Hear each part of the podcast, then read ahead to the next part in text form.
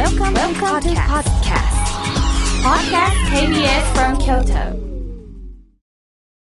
サウンド版半径500メートル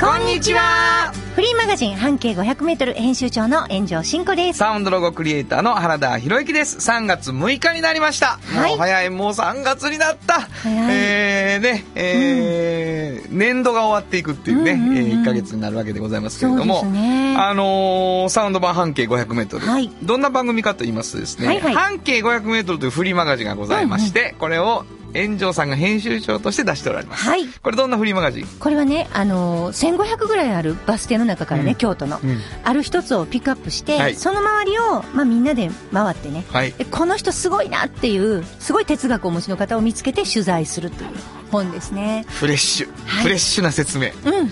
もう130回近くやってるとは思えないぐらい。本当に本当にね。フレッシュな説明です。はい。毎回気合い入れてます。そしてもう一つフリーマガジンがございまして、はいおっちゃんとおばちゃん、はいこれはどんなフリーマこガジン？れはね、はいその半径から派生してできたんですけど、うんまあ、いわゆるおっちゃんとおばちゃんという年齢になった時に、はい。仕事がもう面白くてたまらんと毎日ワクワクするっていう人とよく会うのでなるほど。そういうことを、まあ、これからおっちゃんとおばちゃんになっていく世代の方々若い方々。なるほど。ね、これからなっていくでしょ？みんな、うん。そういう人たちに、まあ、どうやったらそのワクワク感が保てるのか秘訣を聞いてるような。なるほど。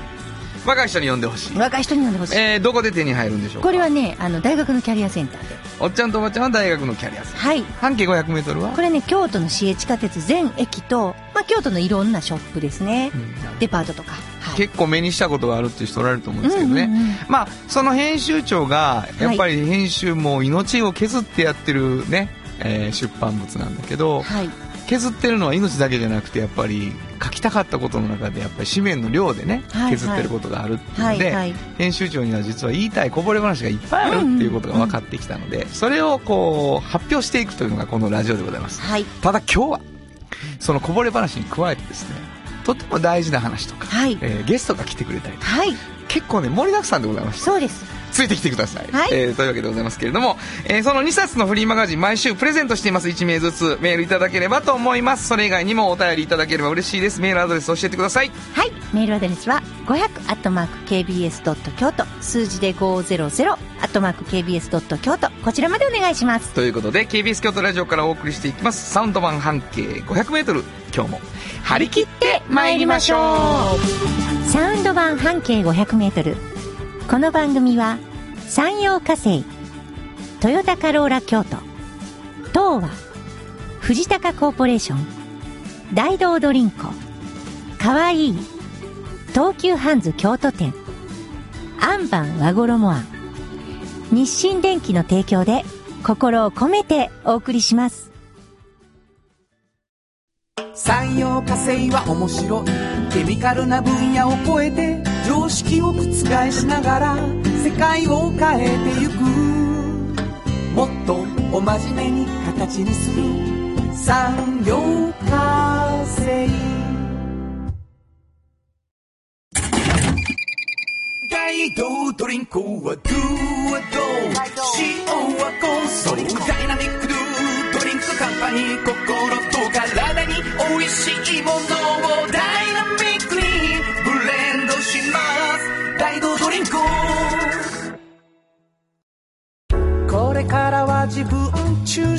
の人生を生きよう。生まれ変わりたいあなたのために大人が輝くファッションブランド。かわいい。新婚編集長の今日の半径500メートル。このコーナーでは京都市バスのバス停半径 500m のエリアをご紹介するフリーマガジン半径 500m 編集長炎上真子がはいページに載せきれなかったこぼれ話をご紹介します。えー過去の記事の中で編集長がこぼれ話を持っているというね、ことで、えーそのこぼれ話を聞くんですが、実はそのどっかのバス停の特集で入入った話なので、はいどこかのバス停から半径500メートルの話なんです、今からの話は。ですねねどこのバス停かっていうことに関しては、ちょっとだけヒントをいただいて最後にご紹介します。はい。最初にヒント。うん。どんなヒントですか、今日。えーっとね、これね、も、難しすぎて、この、あの、ヒントがね、どう、どういう風に出したらいいかがちょっと難易度が高いんですよ、うんこのバス停を。うんだから、もう、本当いつものちょっと逃げの一個言ってもいいですか？ちょっと待ってください。難しさは何？簡単すぎるってこと？いや、えっとね、もう、バス停の名前を言ってしまいそうなんですよ。あの、この辺とこの辺のこんなんでこんなんでとか言ったら、だから、ちょっと難易度を上げたいのでね、あの、みんなに対して、うんあの、リスナーの方に対して。だから、ちょっと、わかりにくく言います、わかりにくあ、なるほど。うんヒントなのに。ヒントなのに。はいうん。どうぞ。えっと、ユニクロが近所なんおっです。と、いいヒント。でしょ？いいよ。こんいいよ。なことなかなか、ユ郵便ポストの横ぐらいいいよ。いいですよ。ニクロ、まあいっぱいありますよ、あるから。皆さん。路面店のユニクロが。まああるし。うん、あ、路面店のユニクロ。あ、今、それ、え？また言っちゃう。え、なんで？そんなにない、あ、ない？あるでしょ？まあ、ちょっと、そうやなだから路面店のユニクロの近所のバス停やって、ほんまに近所。なるほど。はいわかりました。これいいでしょ？いいいいヒントでした。はいはい。はい。の、なんでしょのね、これね、ハーブティー屋さんなんですよ。う。おー、ハーブティー。はい。で、ハーブティーって、私、あ、そうか、薬草みたいなものもあるんやなっていうのをここで知ったんですけど、うんうんうんまずこれ、ちょっと場所、ちらっと言ってもいいですよね。あ、に 西陣の、西陣なんです。ちょ、もうなんちゃう、に、シンコ。あのさ、そこで西陣って言うんやったら、ユニクロあかんわ、もう。あ、そうか、うん西陣店でわかるか。もういいです。今日はこれでいきます。はい。で？そうか、うん言うたらあかんすごいでしょ？これで私ヒントうまなった言うからね、この人。すいません。はい、大丈夫です。はい。はい、はい。西陣のね。西。陣の近くです。しかも、いや、これは違う感じで聞いてくださいね。ユニクロも近くにあります。のバス停です。はい、どうぞ。そう、それでね、うんその、西陣の町屋なんですよ、そこが。はいはで、ガラガラって開けると、うんあの、左手にわーっとね、瓶が、ガラス瓶がわーって並んでて、そこに、もう多種多様なハーブがはいはいはいはい、はい。あって、で、もちろん、そこのブレンドのハーブティーも売ってるんですけど、中でも飲めるんですけど、ちょっとその日寒いし、うんちょっと冷え性なんですとか、ちょっとリフレッシュしたいんですとか、その人に言ったらね、そこにいらっしゃるオーナーにこう、調合してくれるんですよ。え、すごいやん。すごいでしょ？漢方みたいやん。漢方みたいでしょ、うんでもハーブティー。だから、こう自分はちょっと、こういう気持ちに今日なりたいなと思ったら、それ言えばいいんですなるほど、よ。なるほど。すごいでしょ？はいはい素敵な素敵な夫婦がね、うんそうやって調剤しながら、素敵な素敵な町屋でうん営んでいるハーブティー屋さん。みんなに見せてあげたいわ。はい乙女な援助。に素敵。だってね、もうガラス窓があってね、もう素敵なカップが並んでてねそれ。どんな注文したんですかあなたは？私はもうとにかく手足が冷えます。なんで？な、なんかこう、ほら、眠りを誘うようなハーブティーとか言わへんかったよな。言ってる人もいた。うんでも言ってる人もいたけど。もう手足冷えるんですけど とにかく冷たいで。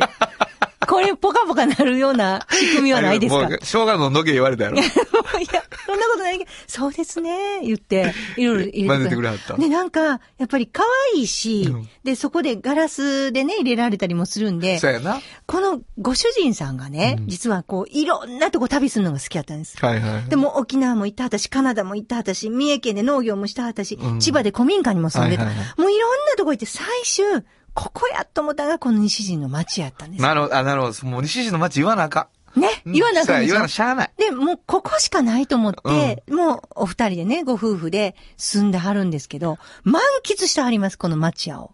町やもんな。町屋を。もう自分たちで2年間かけてええ改装して、だからそこに住んではるので、上に。だから1階ももちろんなんですけど、住みたなるようになってます。あそこで。誰もがへ。もうよかったらここ住ましてくださいって言いたくなるような言いたく。だから快適空間を見せてはるんですよ。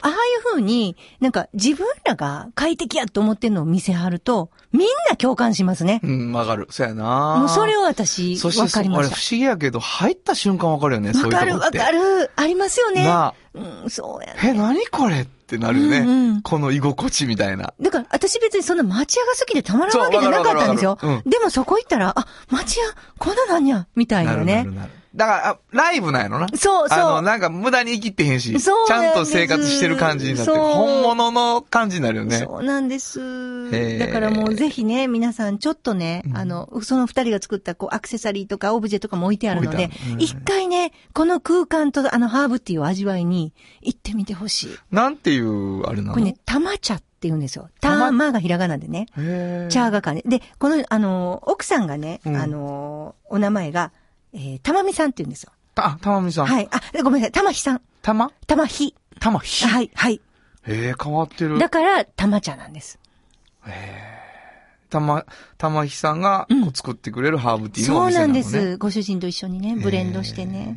まあ、それはそれは。うん、もうみんなもう映像で出てると思うけど、うんうんバス停どこですか？はい。あの、大宮中田中里。ユニクロ近所なんです。もうすぐ見えてます。バス停から。うんはい。す失笑。いませんね。リスナー失笑。もうほんま、くあの、ヒントうまいとかやめてや。あ、ほんまやうね。ん。びっくりしたわ。西陣言うてしもたからね。うん西陣から限定してるから、ユニクロのせいで。ね。あれ多分西陣店ちゃうかな 名前。ユニクロの。はい。えー、大宮中田中里ね。はい。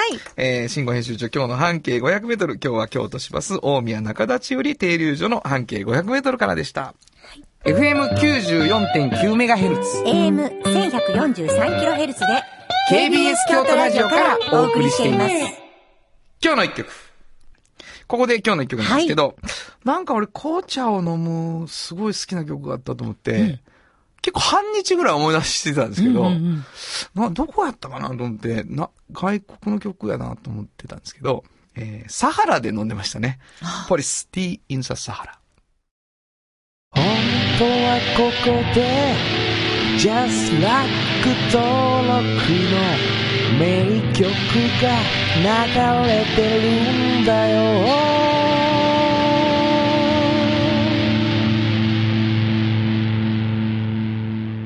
まあもうポリスらしい、あの一曲なんですけどね。はい。えー、口をこう、あ、ティーンズ・サハラって言ってたなと思って。あ、あれ、あの曲や思い出したんですね思い出したんですね。はいえーお送りしたのはポリスでティーン・ザ・サハラでした。じっと支えて未来を開き京都で100年超えました。大きな電気を使える電気に変えてお役立ち。お役立ち。みんなの暮らしをつなぐのだ。日清電気トヨトヨトヨタカローラ京都カロカロカローラカローラ京都京京京都のカローラ京都トヨタの車トヨタの車。大体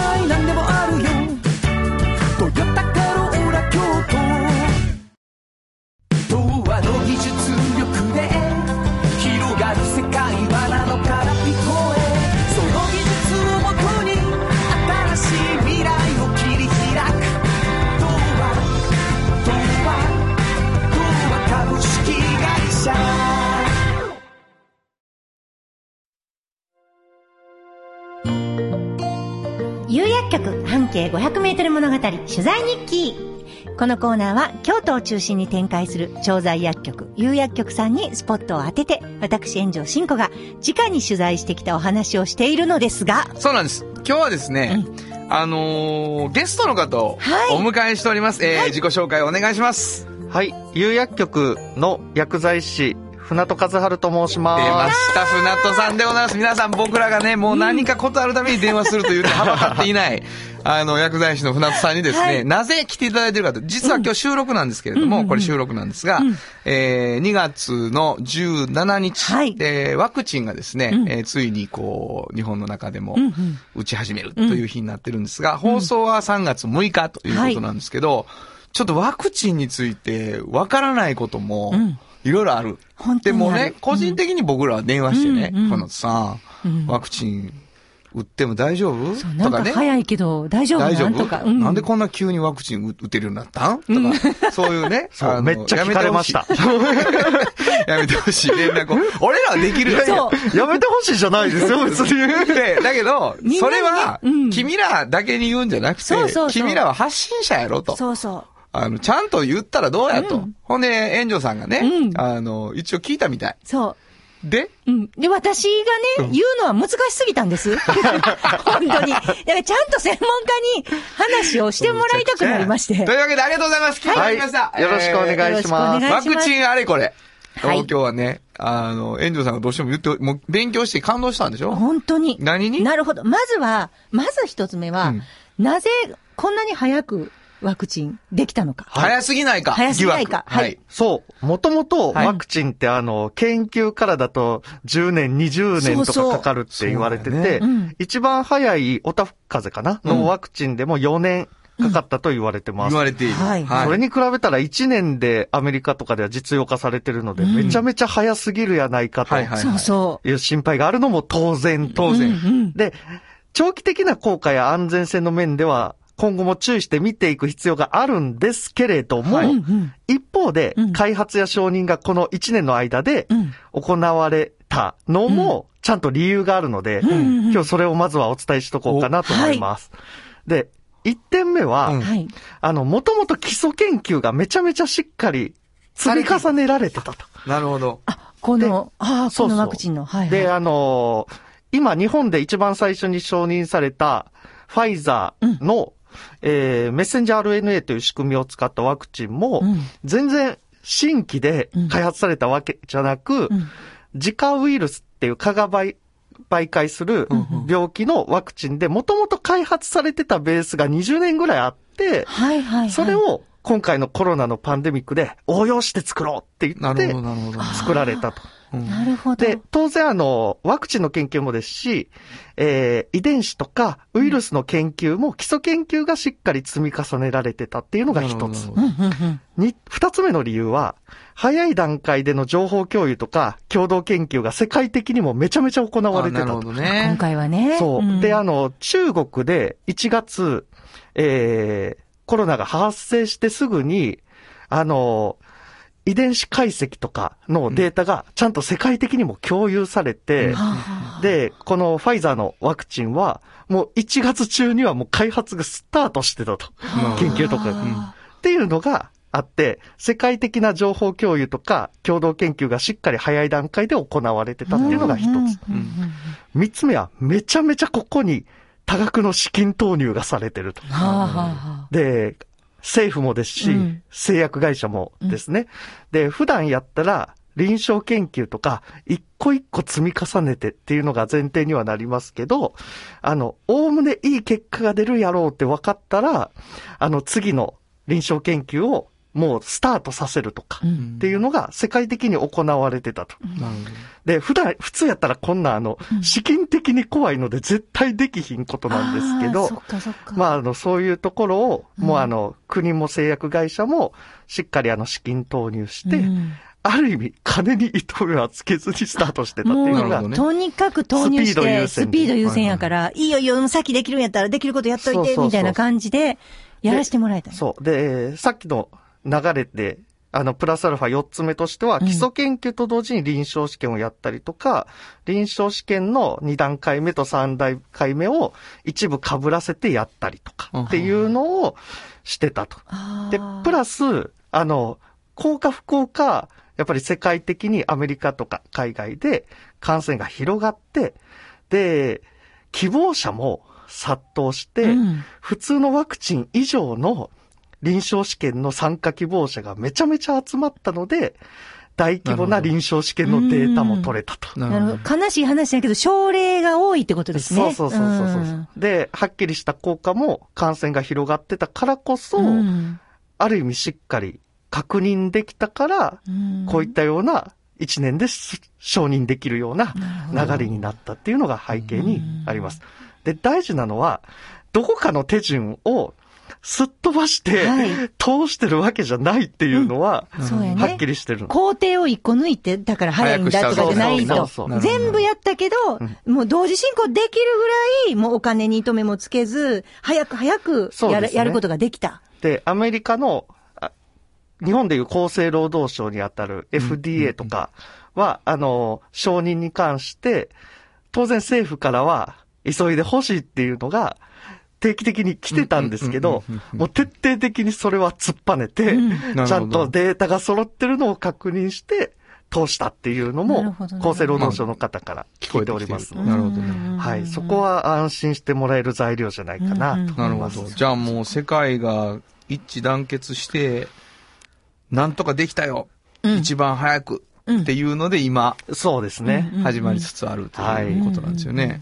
これそのワクチンをまあできるだけみんなに打打ってくださいねうん。と言っている、その安全性不安っていうことに関しては大丈夫だよっていう話とは別に、打つっていうことによって何が起こるんですか？まずあの今、一番最初にスタートしてるファイザーのワクチンっていうと、あのまずは、発症予防効果がめちゃめちゃ高いっていうのが、うんうんうんはっきり臨床試験のデータでも出てるので、あの、95%の効果っていうのが、なんか報道では言われてると思うんですけど、あれあの、ワクチン打ってる人たちをに1万8000人ぐらいと、はい。偽物打ってる人1万8000人ぐらいでうん、ずっと追跡しょ調査して、偽物打った人だったら169例うん。が発症したと。はい。ワクチン打った人だったら8例。ああ、なるほど。発症したと。ここの差がうん95%っていうことなるほど、ななるほど。で、重症化に関しても、偽物を打った人だったら9例で、ワクチン打った人やったら1例で。うんで、明らかに新型コロナで発症した人も、重症化した人も、ワクチン打った人の方が確実に少ないのはもう目に見えてるので、そうか映らないようになるし、悪くなりすぎないようにもなる。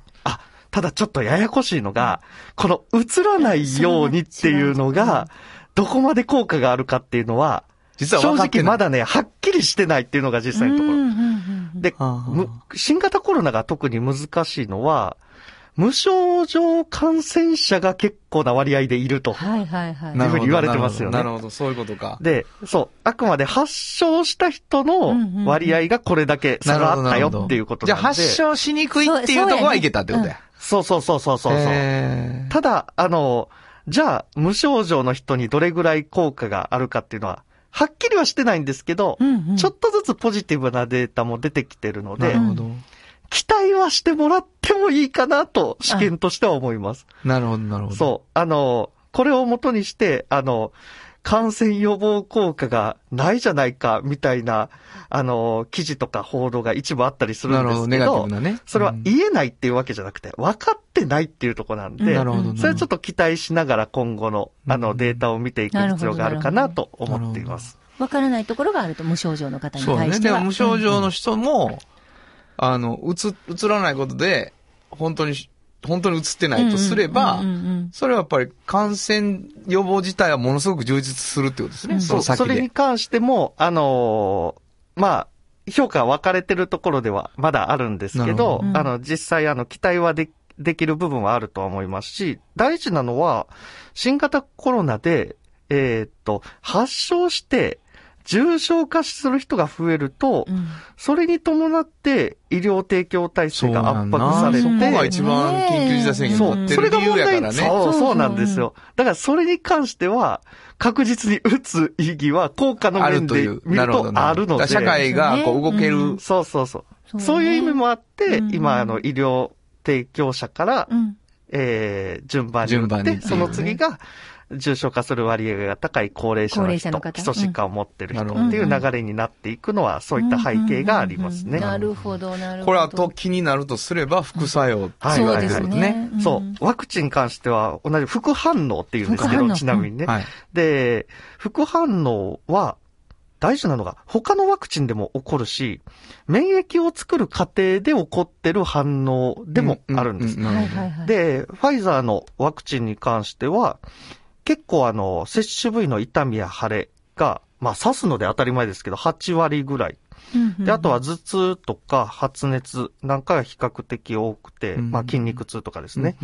で、インフルエンザのワクチンよりも若干副反応に関しては割合が高いっていうようなあの、インフルエンザを打った後もふっくらするじゃないですか。そうそうそうあれ、あれのことですか？そうです、そうです。ただ、あの、その頻度に、頻度とか程度に関しては、インフルエンザのワクチンより平均すると若干高いと。いうふうには言われていますね。うんうんうんただ、あの、大事なのは、2、3日で、あ、大体が1日2日で症状が現れて、3日以内にはほぼほぼ確実に警戒するっていうのもデータとして出てるのでうん、ちょっと心づもりはしといてもらった方が、インフルエンザのワクチン以上にいいかていうのが3日間の間でちょっとあるっていうことですよね。そう。そうそうで、結構熱とか、あのー、頭痛とかに関しては、あのー、しんどいなっていう場合は、解熱剤とかを使って、えー、様子を見るとかっていうのも、アメリカの方では多いみたいですね。先ほど抗体を作る過程やっていうふうにもおっしゃってましたけど、そういうことが抗体を作る過程であることも多い。そうそうそうそう。うんあの、ある意味免疫をそこでしっかり作ってるっていう証拠でもあると、専門医の人からは。聞いてます、稼働してんねんな、なるほど。工場が。なるほど。大事なのが、あの、今度のワクチンって、あの、ウイルスを入れるわけじゃないので、はい。だからそれ、新型コロナにかかってそういう風になってるみたいなことは、ないと思ってもらったら OK とです。そう思ってた。なんだ？私は知っってたなんだこの無知な人みたいな感じで俺のことを。だって船戸さんからいろいろ聞いてるそうや、あんた取材先にしたんやろ？ずるいんちゃう？それは。そうそう。だから、コロナウイルスを入れてるわけじゃないんですよね。そうそう。あの、メッセンジャー RNA って要はタンパク質を作る設計図みたいなものを、はいはいはい特殊な膜にコーティングして体に入れる。で、ウイウイルスのスパイクタンパクっていうなんか写真でよく出るトゲトゲの部分。あそこトゲトゲの部分だけをタンパク質、自分のタンパク質から作って、それに免疫が反応して抗体ができるみたいなイメージなんです。なるほどな。なるほど言うたけど、何にも分かってないですけどいや、だね。から本物が入ってきた時もそれがね。そうそうそう。うんトゲトゲにくっつくやつだけができるって感じ。そうそうでも本当にみんなに見せてあげたいドヤ顔を炎上進行今してるんです。で、これもう皆さんお気づきやと思いますけど、本当は炎上進行が取材して言わなきゃいけないことですよ言。えないでしょ、うん、俺もう何にも入ってけへんかったと思う。君の話やったら。そうでしょ私もう絶対船戸さんが言ってくださいって言ったんです。あのー、これもう、わっさー質問来るかもしれないけど、もうそれはもうゆ薬剤師の人に電話してっていう対応になるかもしれませんけども。でもね、あの、は医療情報、あの、提供するのも、薬局の薬剤師の仕事の一つだと思うので、心配事があったら聞いてもらったらいいと思います。電話してくださいみん皆さ。なんそうやで。もう言うてた通りやろ。本当にね。うんえー、というわけでございましてね、えー、2月17日現在の、うんあのー一番新しい情報。はい。まあ、3月6日の放送、今日の放送になりましたけれども、皆さんにお届けできるならということで、不確かなことをね、私たちが言うのもなんなので、そうです。えー、船戸さんに、えー来ていただきました。はい。はい。ありがとうございます。何かもう言言い忘れたり、これだけ言ってないみたいなのありますか？もう一つ大事な、はい。ごめんなさいね。アナフィラキシーっていう、はい。アレルギー反応のことをよく報道で聞くと思うんですけど、あれあの、こう、当然重いアレルギー反応ですけど、アメリカでも、中心に世界でも、ほぼ全ての人がちゃんと警戒してますし、そのほとんどは入院する間もなく、ちゃんと適切にその場で対処すれば、アナフィラキシー反応に関しては備えることができます。で、プラス頻度も、えー100万回あたりに5例とかのレベルなので、インフルエンザワクチンより若干高いとはいえ、ない一部の抗生剤とかだったら、5000人に1人ぐらい出る割合ですし、蜂に刺された時も出るし、人によっては食べ物に食べても出る反応なので、決して頻度が多いっていうのは言えないので、安心してもらえたらと思います。はい。こんでなにわかんやな。ありがとうございますわかる人が言うと。かる。そう。あとあの、やっぱり、不安、何か体に入れるっていうこと自体が、皆さん不安にはい。思う気持ちはあるとは思うので、なるべくそういうのを和らげて、自分で決めるのを支援するのが僕らの仕事かなと思うので、なるほど。どんどん聞いてもらえたらと思います。ただ一方で、あの、なんか無視して強制するみたいな社会にはなってほしくないうん。ので。あの、そういったところの配慮は、あの、一人一人が、あの、してもらえるような社会になったらいいなと素晴らしい。思いますので、素晴らしいね。ありがとうございました。決断をするののきっかけにいろんな参考材料の一つにしてほしいということですね。正しい知識を。すごい。よかったです。はい。あの、炎上さんが私の手柄やみたいな顔してるんですけど、船戸さんの手柄です。いやいやいやいや。えー今日はですね、有薬局から船戸さんにお越しいただいて、えー、ワクチンのあれこれ、はい教えていただきました。ありがとうございました。はいありがとうございま以上、有した。薬局半径500メートル物語、取材日記でした。有薬局っていう薬局明日をつなぐ夕薬局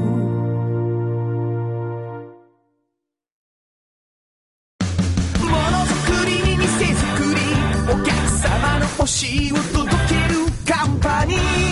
汗をかきかき喜びを共にトータルソリューション藤高コーポレーション。藤高コーポレーション。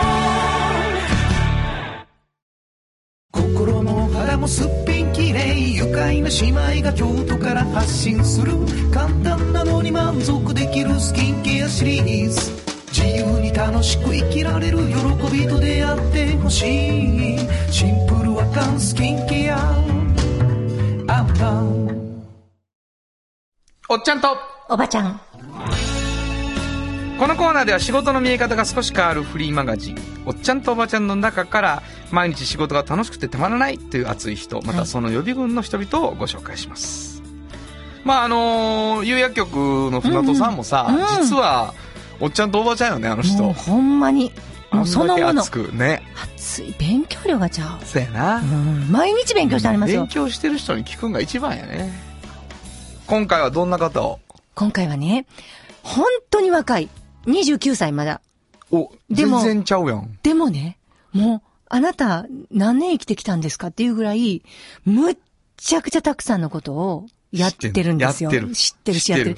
で、あのーもう予備軍、間違いなく。予備軍なびっくりしたんですけど、あの、北部祐一さんっていうね、あのー一つやってることが言うとするなら、えー、旅のねカフェっていうね、はいはいはい。あ、の、コーヒーの焙煎所をやって、はいまあカフェをやってる。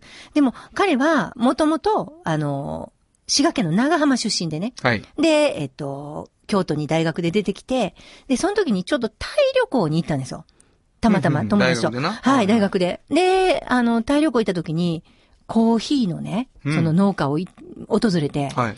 えらいなんかその、ものすごく大変なんやな、コーヒー豆作るので、って思って。で、こんだけのちょっとの量でどれぐらいできんやろうって言ったら案外できなくって、うん。割とたくさんコーヒー豆っていいんやとか、農家の人がほんで一個一個手摘みしてて、昔はガッサーってやってたけど、今スペシャリティコーヒーでね一個一個一個一個選別してこう入れてるのとかを見てこれはすごくその、この人らの値打ちが出るような取引をちゃんとしてね。やらなあかんなって思ったんですって。はいはい。で、ちょうど同じ頃に、あの、サラサっていうね、うんあの、有名ないろんな人を輩出した、あの、京都のコーヒーショップにもバイトしてたので、自分はその、コーヒーの、まあ、空間も好きやけど、ん豆自体を、ちょっとこういうところからちゃんと、あの、木豆をちゃんとね、うん。あの、輸入して、うんで自分でやりたいなって思い出さはったんですよ。はいはいはいでは、彼は努力家でね、そう思ってから何回かやっぱタイに行くんですよ。い。なるほど。で、でも就職まずちゃんとしとこうと思っおて、う地元密着で何やろうと思ったら、自分の実家に生協があったんですって。はい。生協にまず行って、うん地元密着の商売ってどんなんやろっていうのを勉強する。はいそしてその傍らで、えっと、自分の働いた初任給で、えっと、焙煎機を買ってで、焙煎って自分でやってみようってずっと練習に励む。励むそして、えっと、東京に行って、焙煎の、あの、先生に習い始める。はいはいはいだからわかりますタイに何回も行く。はいはいはいそして焙煎機を買う。うん地元密着型の企業で働く。うんそして焙煎を習いに行く。はいはい焙煎を練習する。はいこれ全部やってるわけですよ。もう50歳ぐらい。すごいでしょ？もう行くやろ、50ぐらいな。そしてうん、自分で、あ、美味しいのできたと思って、えーネット販売し始めうんる。副業でし始める。当時良かったんですね、副業が。はいはいで、し始める。そしてもう沖縄から北海道までお客さん突き出す。はいはいはいはい、何年か経つ。えー実店舗持ちますって言って旅のねカフェをオープンする。すごいな。これをね。で、29歳までにやった。まあ、もうやっってるやってる。で、そこかうん。ら、これは、自分が旅が大好きなんです。うん。バックパッカーでもよく行ってた。はいはい。で、その旅に行ったかのような、気持ちになるような、こう、魂込めた商品を作ってる人らを自分がバーってマルシェみたいに読んで、うん。旅のねカフェの前でやったらどうやるって言って、旅のねマーケットを始めおいる。おいおい、すごいね。で、それがもう本当に軌道に乗り、うんもう毎月1回のそれにもうみんな来るようになって。なるほどな。それ良さそうやもん。良さそうでしょ、うんでも、その日だけ出会う、こう、旅人に会うかのように、こう、こちらも儲かる、そして旅人も喜ぶみたいな感じのマーケットを実現する。まだ、まだまだあるんですよ。で、その、えっと、輸入するじゃないですか、豆を、うん木豆を。はいはいで、自分でうまく練習してるから、うん。うまく焙煎するでしょ、で、そういう感じのセットをね、うん。このコロナ禍で、なんとか、例えば、テイクアウトだけを飲食店がやるようになったらどうやろうって思って、うんうそのテイクアウトの仕組みをうん。ちゃんと作って、その時に、街でこう、小スペースで本当にあ三角形でこれ、今までやったタバコ屋さんでやったけど、もうできひんかなっていうスペースを利用して、そういうその、テイクアウトのコーヒーショップができる仕組みを作って売り出おす。それ豆箱っていう名前なんですよ。はいはいはい。もうここまで。タバコの箱みたいになってるなはいやってて29歳。すごい。どっかに隠しとんの いやいや ?15 年ぐらいな。いや、私は、これがすごくて、もう目キラッキラ。まま。だまだやりたいことがあるんですって私に言ってはったんですけど、うんうんなんでそんな急いでんの？って言ったほんまやな。急いでるつもりはないんですけどね、やろうと思ったらこんななってしまうんですって言ってはった。すごくない？すごい。29、まあでも炎上さんでもまあそういうとこあるけどいやいや、ね。全然全然と年齢が。いや、そんなことはないじゃないですか。いやいや、29が歳。彼もいつかはそらね。まあねそうですね僕らみたいな年齢になるとは思うんですけどね。でも29歳でそこが見え、見えてる景色がそれやっていうのはすごいですよね。で、やっぱ話さはったことで一番面白いのが、その新しい仕組みを作ろうとするんですよ。何でもね、はい彼は。はいはいはい。だから、その新しい仕組みをみんなが、いろいろ自分なりに、これでこうやってやっていけばいいんじゃないっていうのをうん、いっぱい見つけてほしいんですって。だから、今、経営塾の勉強会を自分らで始めてんねん。まあ。で、みんな、これもいいんちゃう、あれもいいんちゃうってみんなで話し合ってね。でね、もう一個できてるもんがあったら別にそれはいいと思うんですって。それを増やさんでも。みんななるほどなるほど。ちょっと変えて、新しい仕組みばっかりになったらいいって言ってた。はあ。ほんで、それぞれが自分のやりたいことで、その仕組みが成り立つんであれば、新しい仕組みばっかりでいいやんって。すごい。すごくない？すごいすごい。私もうちょっと感動してね。そうやな。もう、あのーそれに、せやなーって言える自分をこう、残せてるかっていうのがね、結構、不安になるよね。あることでよくない？もう。前例のあるやつで。そうそうそって、言っちゃいそうやもんなう。で、ま、また29歳で偉いのが、やる意義があるかっていうのを常に考えてるんですって。せやねんだからな、なんか、うん。なんかあるはずやね。何何その、柱が。なんかあんのかな？その、そんだけやっててもブレてない感じ。ってんうんいうことは、うんなんかあるやん。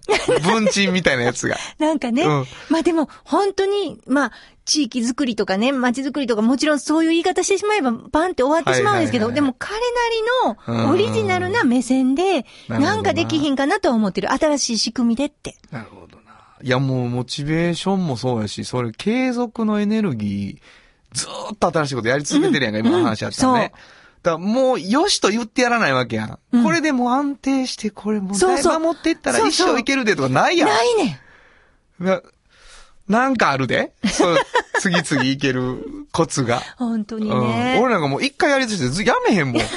だから、でも、だから、その一個やったこととかを、やっぱりね、あの、やり続けるって、だから彼もい、やり続けること、ことが増えてるだけやもん。そうやねんな。うんそれがエネルギーあるわ。で、今までやってる人のことを真似したりしてない。そうやんな。うんいやーわかりました。い。今日のおっちゃんとおばちゃん、まあ予備軍でしたけれども、ご紹介したのは、はい、えー、旅のねコーヒーの北部ゆうちさんでした。サウンド版半径500メートル。童話の技術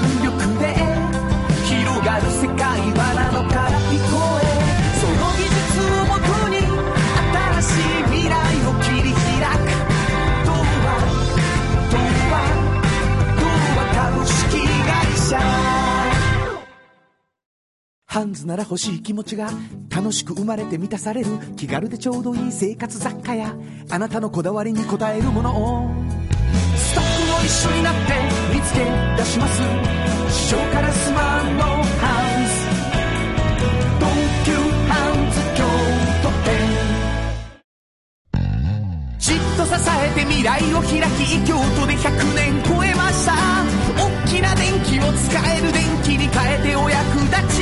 お役立ちみんなの暮らしをつなぐのだ。日清電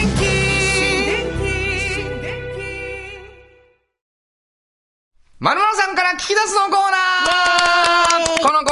ゲストの方をお迎えしてちょっと気になる情報や知って得する情報などを詳しく聞き出していきます。えー、今日もですね、はいものすごい人に来ていただきました。えー、まずは自己紹介をお願いします。よはい、えー、美術家の山口和也と申します。ろしくお願いしよろしくお願います。します。えー、山口さん、はい美術家。うんあの、実は僕非常に古い中でございまして、うんあの、連絡があってね、うん。あの、うわ、久しぶりやん言うて、はいあの、昨日喋ってたみたいに久しぶりやったんですけど、気分的には。うんうんうん。2時間ぐらいこれ。2時間喋りましたね。何年ぶりぐらいに喋らはったんですか？あれなんやろ、だから仙台そうや。以来、2014年ですね。あ、結構6、7年？経ってるの6 7年うわーそれで2時間いきなり。で、そうなんです。ほんで、どうしても新子に紹介したい気持ちになりました。はい。で、まあ、あの、ラジオ出てよっていう話になって、うんうんでちょうど僕もそうなんです。出たいんです。まあ、多分あったよ。あった思うよ。山口くんの方にも。下心がね。うん。ありましたね、ちょっと。あったなはい。何か報告したいことがあるのかも。そうなんです。はいほんではい僕との関係で言うと、実はこの番組でも何回か流している、うんあの、曲があるんですけど、ファーストアルバムのデザインを彼が、あのー、デザイン最高ですよね。ありがとうございますもう本当にかっこよくて、ええもうめちゃくちゃ売れた人のジャケットですよね、あれ。なんや、いや、本なんや、当に。その、ちょっと揶揄した感じ。いやいや、本当にね。ええ、あの、ーそうなんですよ。はいあのー全力でやりましたね。ありがとう、ほんまに、ほんまにね。はいあれはだから20年以上前なんで。あれは京都ですか？あれは京都なんです。あのー大文字、えー山うん。とか、うん京都タワーを、まあ僕は、写真も僕が撮って、はいはい。写真もされてるんです、ね。それをまあ加工したりうんうん、デザインして仕上げたんですね。そうそうもう、もう見ることができひんやね。そうね、もう今もうソールドアウトになっちゃって、うんうんうん廃盤というやつなんですけども、はいあの、空へ返そうというアルバムなんです。ありがとう。はいうんありがとう。で、まあ、その、そのこともあって、うんあの、今どうしてんの？っていう話をしたんですが、えー今、美術家になってられるんですけど、うんうん何ですか？美術うん家。美術家、そうなんですよ。いや、あの、で、まあ、あの、基本はその画家、うん絵描き、だうんはい、絵をメインにこう制作はするんですけど、はい。まあそのり写真も撮ったりとか、えー立体作品、彫刻を作ったりとか、はいはい。えーそうやってデザインをさせてもらったりとか、うんえーするので、で、まあ、あの、美術家っていう風な、まあ美術の授業ってまあいろいろあるじゃないですか。はいはい。なのでまあ美術の授業みたいなもんでもあるし、うん。まあその時々のその、まあその時代のことであったりとか、自分がその反応するものを、まあその、どういうふうに出すかっていうのを前もって決めずに、え、絵うん。絵なら絵に集約するぞとかではなくって、その時に最もふさわしいやり方でうん。表現するので変化してしまうんですけど、はいはいはい。それでまあ美術家っていう肩書きで。なるほど。じゃあ、それが絵画になる時もあるし、写真になる時もあるし、なんかパフォーマンスになる時もあると。そうなんです。なんかね、あの、事前に、あの、ちょっと見せていただいたじゃないですか。こんな方来るんやでっていう話もう本当に見てね、はい。もう、うちのほら、おっちゃんとおばちゃんってね、いう雑誌があるんですよ。見てくださいました。はいあそこに本当に乗るんじゃないだろうかっていう感じの。ほんまに、だから、まあちょっと年齢的にはそう、まね、だね、おっちゃんではないんですけど。あのーそう、予備軍。予備軍ね。予備軍やけど、あのー楽しそうに来てはんねん。そうですよね。好きなことに忠実に。そうですね。だから本人あんまり楽しいかどうかも分かってないんですけど、うんでもまあ、あのーあんま嫌なことやってないやろ。大変かどうかは置いといて。そうそうそうそう大変にすら気づいてないっていう感じは わからないですね、どういう状況かは。でも、うん淡々とまあいろんなことをそう気がつけばやってるんで、うんまあまあ夢中になってそれさ、るのかも湧いしれない。てくるんかやりたいこと。そうですね。うんなんかこう、なんかないかなとかいう気はなくて、よくまあ降ってくるとかね、はいはいはい。言いますけど。あ、なるほど。それはどっちもちゃあ、うな。これやみたいな、うん。なんか、お、これやみたいな感じがうん。あって、それをじゃあどうやって実現するかみたいなのを、えー組み立てていってやることが多いですね。今はどんな感じ？今はね、まあ、一つはうん、僕の実家が兵庫県の高砂市っていうところなんですけれども、そこの山で土を取ってきて、はい。えー焼き物をうんお茶碗を焼きたくて、うんその高砂焼きっていうのは、まあし、あのーないんですけど、これまでのうんうんうん歴史に。うんあまあ、それでその自分の生まれ育った山から土を取ってきて、それをお茶碗にして焼くっていう高砂焼きをー、はい。えー今やってる。それの釜を作ってるんですよ。えー高は砂焼きってうん、ごめん。お前がつけてんねやな、僕がつけたんですあ、立て今んとこ僕一人しか言ってないですね。い世界中で。まあ、あのー高砂焼きの話は僕2時間の時に聞いたけど、うん隠居やんみたいなね。ちょっと。うんもうお前出てき、人里離れてるやんっていうのは、だけど、うん人里の中でもやってんやろ、なんか。あ、人里の中で今やってるのは、うんまあ、ただただ、あのー人里の中でやりにくいごじ、人いやゴミの中でやりにくいご時世なんですけうんどうん、お一人ぼっちでその、ホール、うんはい。まあ、京都のロームシアター京都。のメインホールっていう大きなホールがあるんですけれども、まあ、そこの舞台に一人ぼっちでうん。絵描きとして立って、うん。うん。えー何もその描くものを決めずにステージに立ってうんうん。描くうんですけど、その即興で描く即興ですね。で、まあこれまで僕20年ぐらいその即興のミュージシャンと1はいはいはい。対1でステージに立って、うんうん。えーまあお互い即興でっていうライブはやってきたんですけど、はいはい。まあ今回コロナ禍でまたその新しく、そうやって一人で、あ、いよいよ一人で立とうって自分が思ったんだなって、その時思ってから気づくんですけど、去年のそれが夏7月にはいはい。うん初めて。ただそれは、あのーコロナ禍で、あのー無観客。うん。誰もその2000以上その客席があるんです。はいはい。誰も座ってない。本当に一人ぼっちですね。そうなんです。でも、うんなんかそれがね、なんて言うんですかね、すごい贅沢な空間でる、わかる。何を道具に書かれるんですか？あえっとね、道具はいろいろなものを使うんですけど、うんまあ墨とか、うん。いろんな、まあ、あの、水性のものであったり、うんえーまあ、鉛筆だったり、木炭だったり、うんいろいろそれもその瞬間に選ぶの？そうなんです。いろいろ置いとくんですね。使って。うんでも、その書くときに音が鳴るでしょ？そうなんです。うんそれを、あのー今回その、えーその、その時にやってみて、はい。なんていうんですかね、その書くっていうこともそうなんですけど、その、描く時の音にこそ、いろんなもんがなんか、こもる、宿る気が、うんうんなるほどそれだけシーンとしたとこやとすごく響きますそもんね。うん音源があんねんな。あるんです。ちょっと聞いてみますか、はいお願いします。えーじゃあその7月のロームシアターの音源をうんうんちょっと聞いてみてください。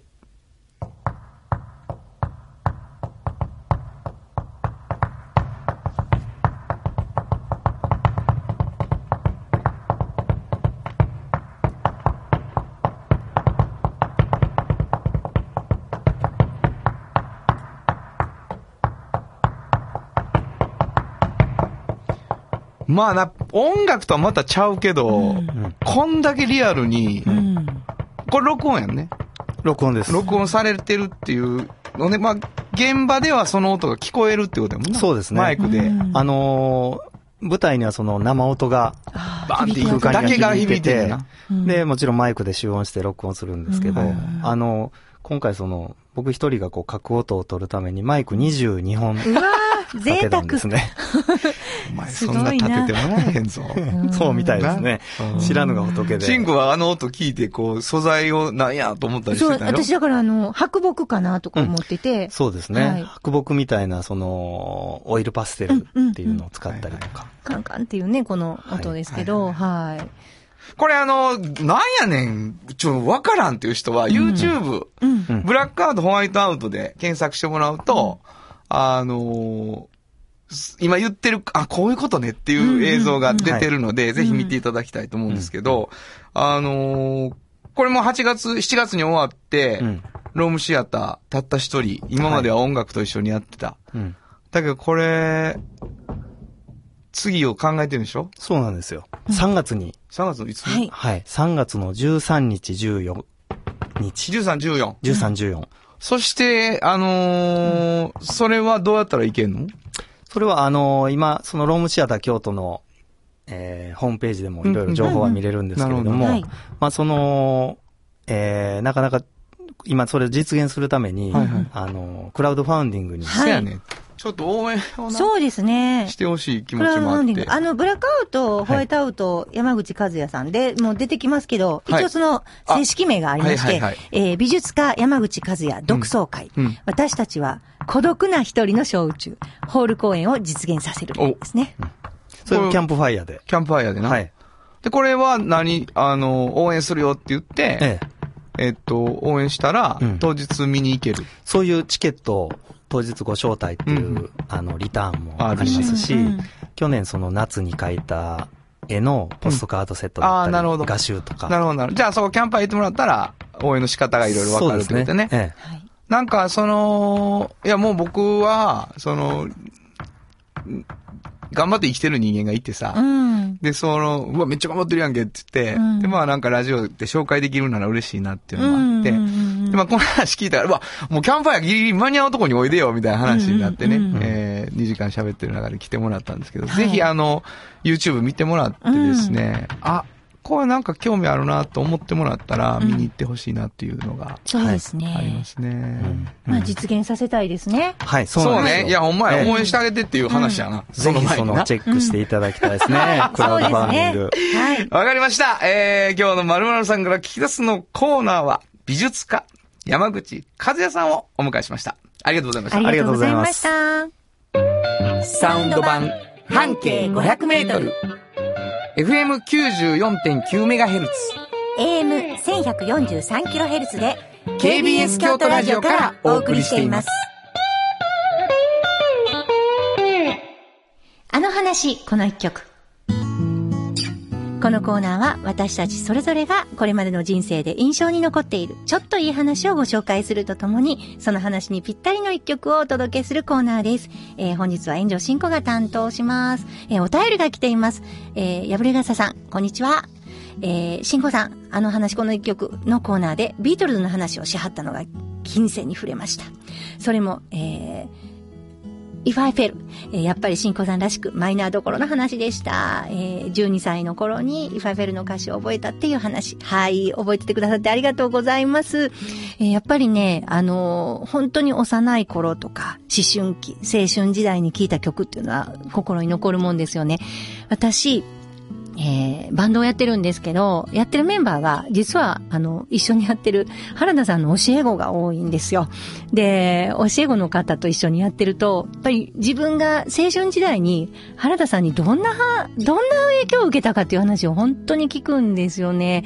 で、この間ね、ちょっとその話になって、えー、彼がおもむろにね、弾いた曲が原田さんの曲だって、で、その曲を高校時代に聴いた時に、もうなんていい曲だともう自分の心に残って、で、それを文化祭の時にやらせてくださいって友達と一緒に言いに行って、こんなやって僕弾いたんですっていうのを私の前で披露してくれたんですね。もう憧れやったんですね、原田さんが。彼にとっては。だから、やっぱそういうふうに、その、人のね、心にね、えー、憧れとして登場するミュージシャンっていうのは、人それぞれいろいろあると思うんですけど、原田博之ってそういう人なんだなっていうのを、本当に、あの、身に染みて感じたような次第です。えー、その曲今日はちょっと、このあの話、この一曲で流したいと思います。えー、原田博之で、君に映る僕を。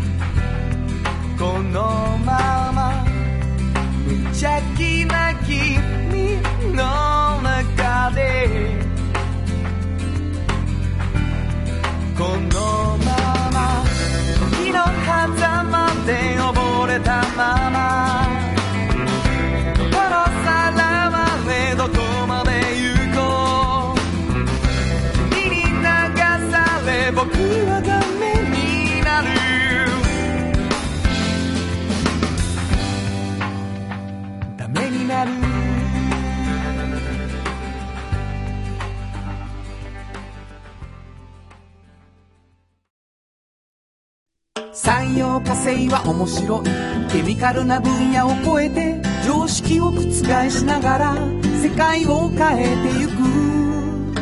もっとお真面目に形にする。産業化成。トヨトヨトヨタカローラ京都。カロカロカローラカローラ京都。京京京都のカローラ京都。トヨタの車トヨタの車。大体何でもあるよ。トヨタカローラ京都。大道ドリンクはドゥはドゥ塩はコンソーダイナミックドゥドリンクカンパニー心と体に美味しいものを。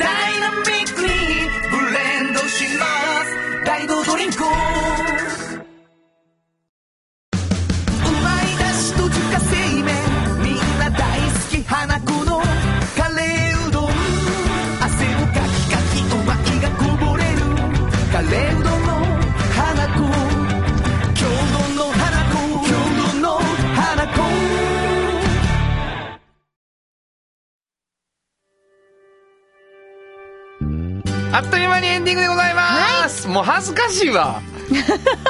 でも、やっぱりね、もう目をね、もううるうるさせてね、あ、そう。もう本当になんかもう、いや、一緒にやったんかも。出したとこぐらいやったんと思います、うんアルバムね。ファーストアルバムですけどね。先生がアルバム出してるって思ってね、やっぱ聞いてはるから。いや、くしくももう今日来てくれた、うんあの、山口くんがデザインしてくれたアルバムですからね。そうかそうかそうか。はい。あれや。えー嬉しいです。君に映る僕1曲目ですね。うんあの、FM 曲で流れそうって言われてました、当時。すごいな。いやでも聞いた時に、やっぱ歌い込んでるので彼は。はいはい。ものすごいうまかったんですよね。ほんまですか、、はいい。や聞か聞きたいわえーわかりましたえー、っとですね皆さんからのお便り私たちお待ちしてるんですけれども、はいあのおっちゃんとおばちゃんそして、えー半径 500m 毎毎週1名ずつはい。2名の方にプレゼントしています、えーそのプレゼント希望でお便り送ってもらうのも嬉しいし各コーナーに向けて、はい。あのお便り書いていただいたらこれ私読んでもらってへんけどみたいに書いといてもらうとついつい読んじゃうという癖が僕はあるような気がしております、はい。